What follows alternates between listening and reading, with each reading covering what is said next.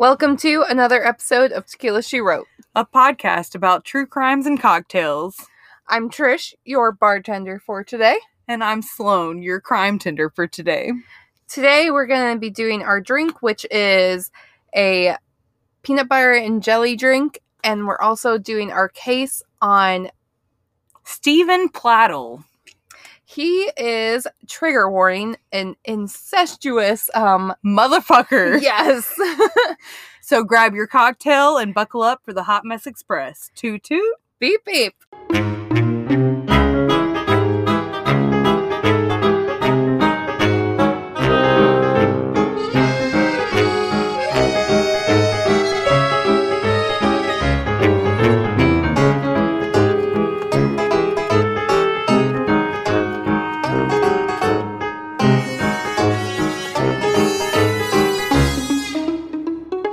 Welcome back to another round of drinks with your bartender Trish.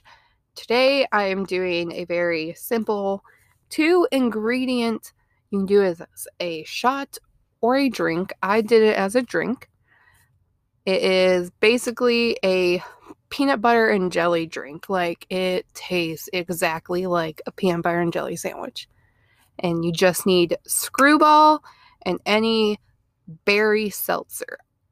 My roommate has a bunch of the truly fruit punch seltzers at the house she's been trying to get rid of, so I grabbed one of her. It's a berry punch one and did that.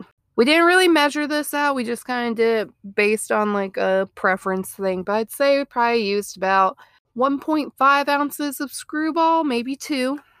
And then I did like half of the seltzer in it, and then you just kind of do that all over ice. Maybe give it a little stir just so it does mix, and then you just enjoy. And like I said, it tastes like peanut butter and jelly. If you're gonna do a shot, I would just do maybe one ounce of screwball, and then just fill the rest of the shot up with your berry punch, and then just shoot it. But highly recommend. Is a little sweeter of a drink, so probably don't want to do too many of them because we all know the sugar is what um gives you those hangovers.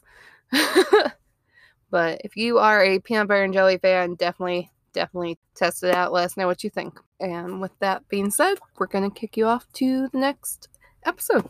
Welcome back to another case of crime tending with Sloan. Today I'm bringing you the case of Steven Pladl, who I had never heard of. You've never heard of? Okay, cool. So this is a brand new case to both of us. In 1995, Steven Pladl was 20 years old when he met Elisa, Alyssa, Elisa, Alyssa Garcia in an online chat room. I feel like it's only fair to mention to y'all that at this point, Trish and I have been We've taste been taste testing, okay. we've been taste testing and we taste tested like five different shots before we started recording. So It, it could be a little interesting. it, a whole lot of interesting, but we're doing our best here. But today is about Steven Pladl and not about us. but like I said, we're in 1995 at this point, and he was 25. He was 20, and he met 15 year old Alyssa Garcia in an online chat room, as one did in the 1990s. I know I was in plenty of chat rooms I definitely did chat rooms. for sure. It was what we did at that point.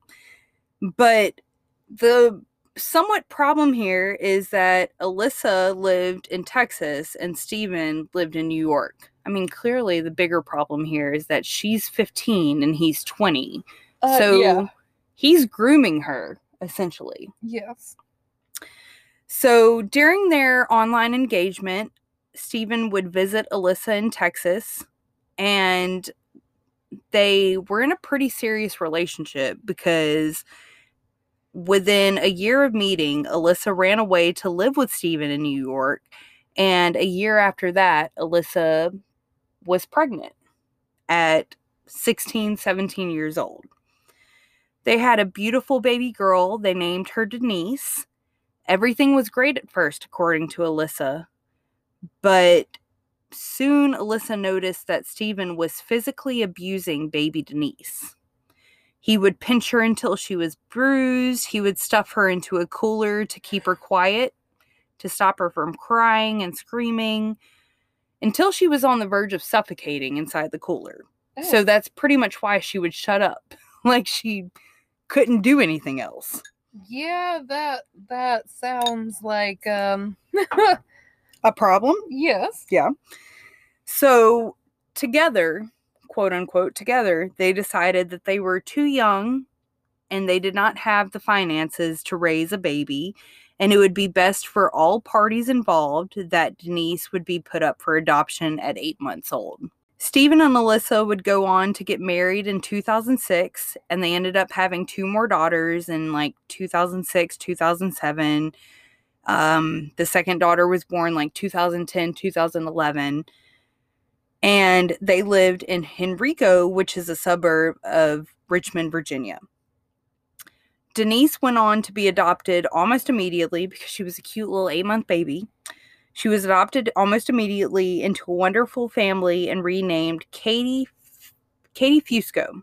She was adopted by Tony and Kelly of Dover, New York, and she had pretty much like the idealistic childhood.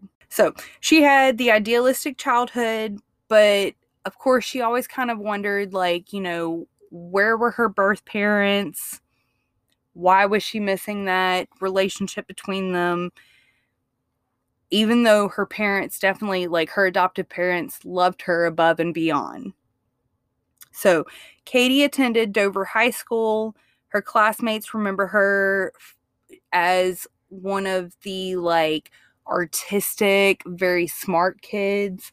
She had friends, but she definitely wasn't in the popular group. She was, while all of that's going on, Steven, being the piece of shit he is, he's constantly threatening to commit suicide if Alyssa leaves him.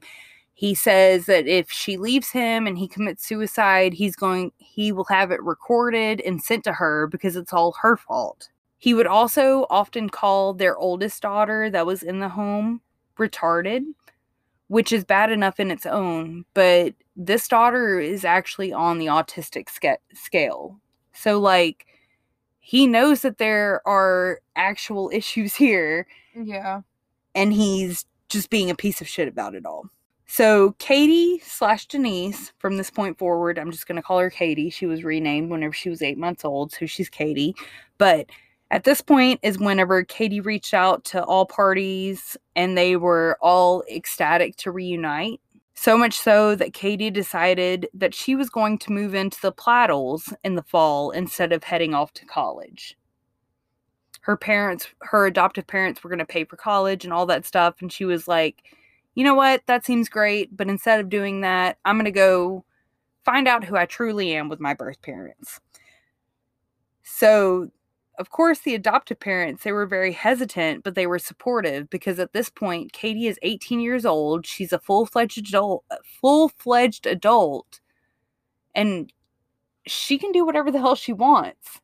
So the adoptive parents are kind of like we're just holding on for the ride and hoping that this girl that we've raised for her entire life wants to keep us in it but we can't stop her from doing anything that we think is dangerous for her, including moving in with the Pladls. So, according to Alyssa, the birth mom, she did pull Katie aside very early on and was like, hey, I just want to let you know that the reason that I gave you up for adoption is because I don't feel like your dad is a great dad and you would have had a better life without him, which is evidently true, like considering what the other two kids went through too.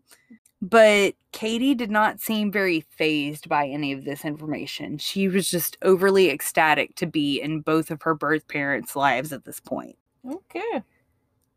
After Katie moved in, Steven started to change. He started to change physically he was dressing differently he started wearing skinny jeans and tight shirts again like he was a little high school emo punk but also his be- behavior was changing just like the way that he was treating everybody but Katie was changing.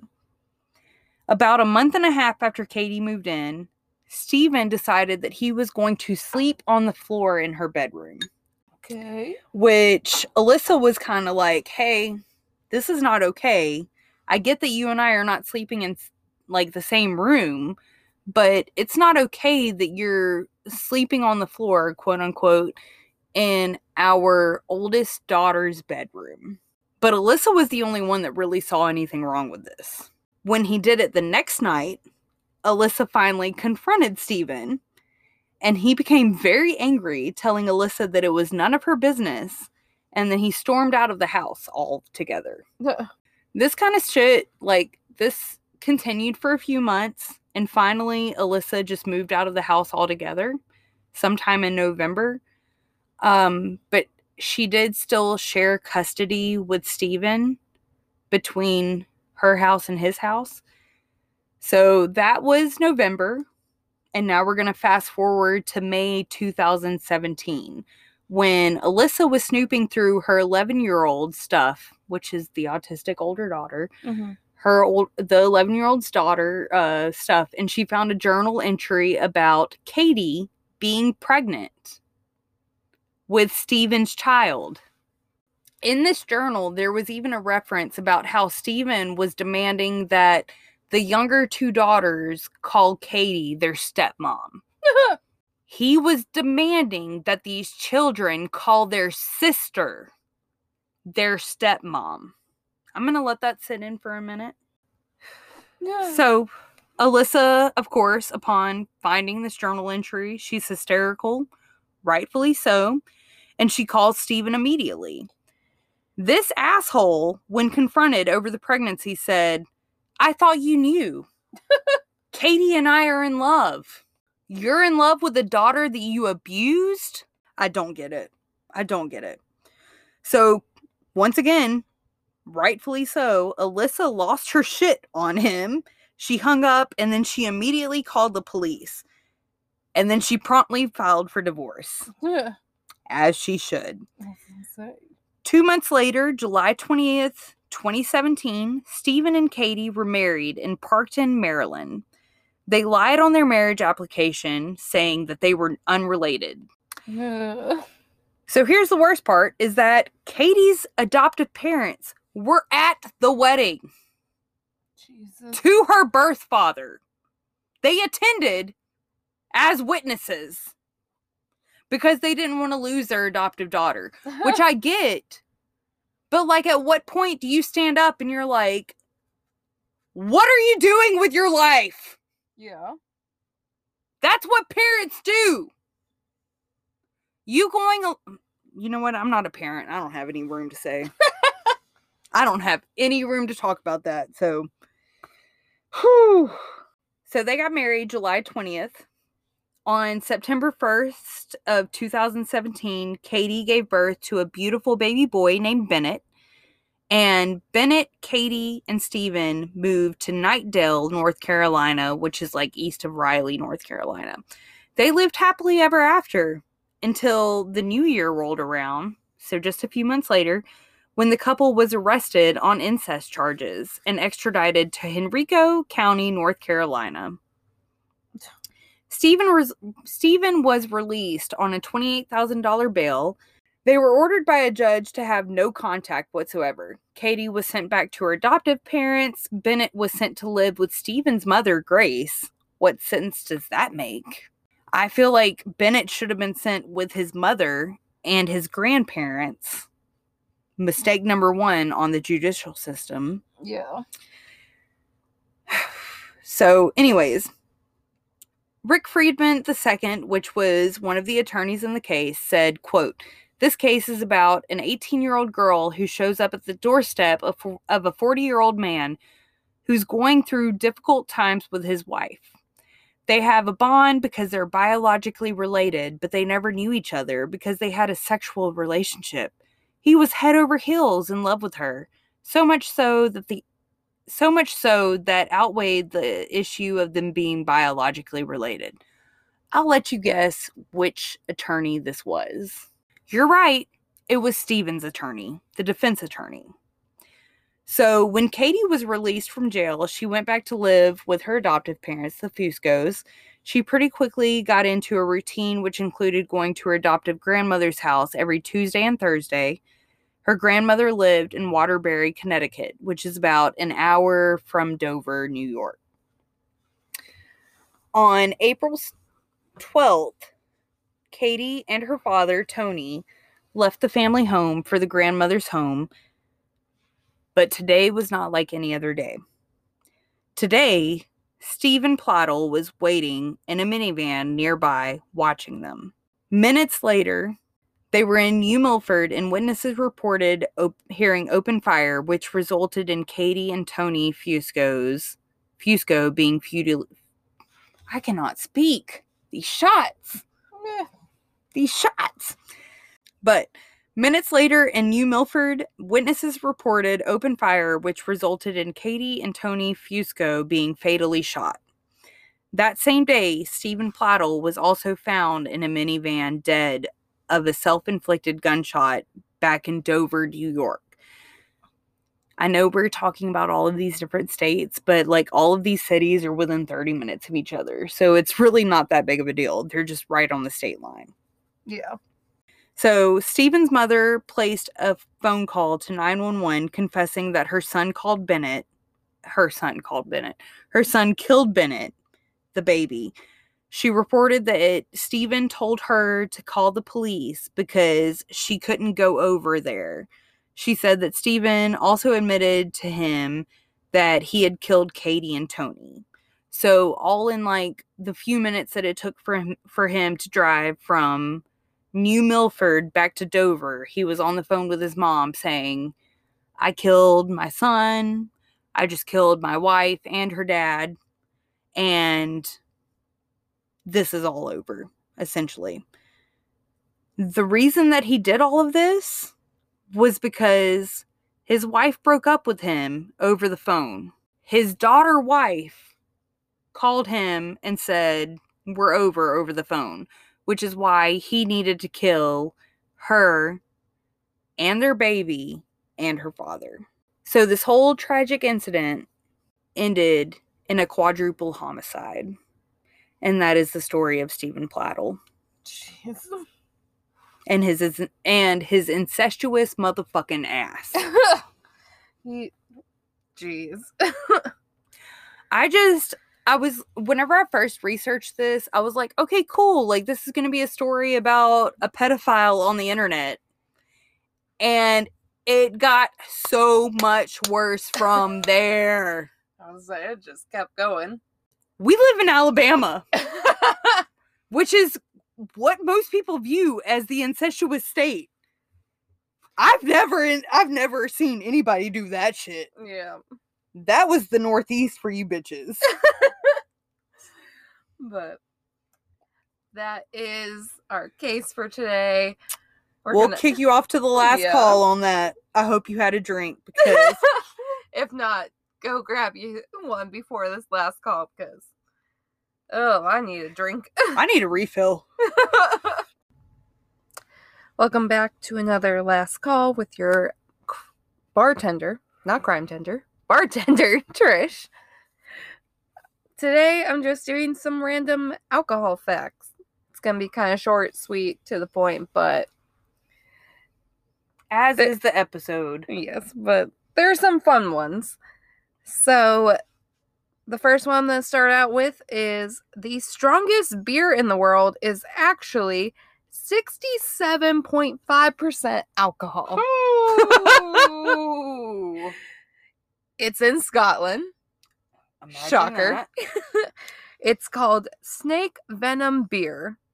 And people actually complained it wasn't strong enough when it was 67%.